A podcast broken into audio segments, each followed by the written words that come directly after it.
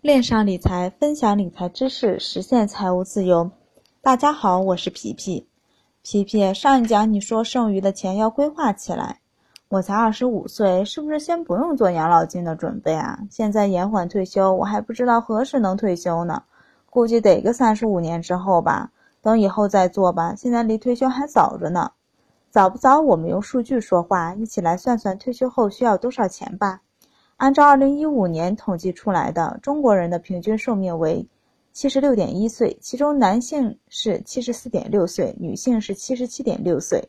咱们就按八十岁算，假设六十岁退休，今年二十五岁，还有三十五年退休，退休后生活二十年，按现在算，每月给自己留的生活费大概是四千元左右，里面包含生活费、医疗费、汽车的保养费等。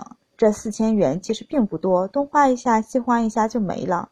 算上通膨，通货膨胀率按百分之四算，虽然国家公布的数据是百分之二点五，但个人认为还是按高一点的算为好。四千元，三十五年后相当于每月是一万五千元左右，二十年需要的生活费是将近三百八十万，两个人需要七百六十万左右。按现在平均退休金大概是两千五百元左右。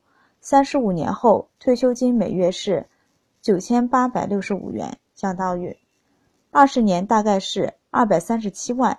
两人的退休金是四百七十万左右，还有将近三百万的缺口。若要将这三百万的缺口补上，现在二十五岁，每月存一千元，按年化收益率百分之十算，三十五年后大概是二百九十万，勉强够退休生活。皮皮，那我三十五岁开始准备行不行啊？当然可以啊！如果三十五岁开始准备，每月存一千元，按百分之十年化收益率，二十五年后大概是一百零六万，十年损失了一百九十万。那三十五岁每月存三千元，按百分之十年化收益率算，二十五年后大概是三百一十八万，才够退休生活费。越晚开始，每月需要拿出来的钱就越多，给自己的压力也就越大。上面的例子还有考虑不周的地方，比如中国的平均寿命三十五年之后可能会有所增长，活三十活八十五岁、九十岁都是极有可能的事情。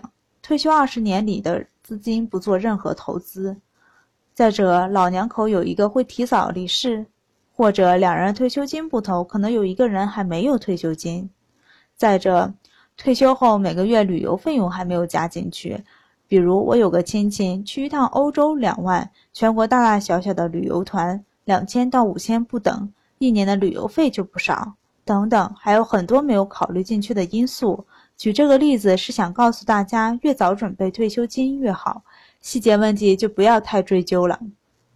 皮皮这么一说，二十五岁开始准备，我都觉得晚了。不要灰心，现在就开始着手准备吧，别等要退休了才追悔莫及。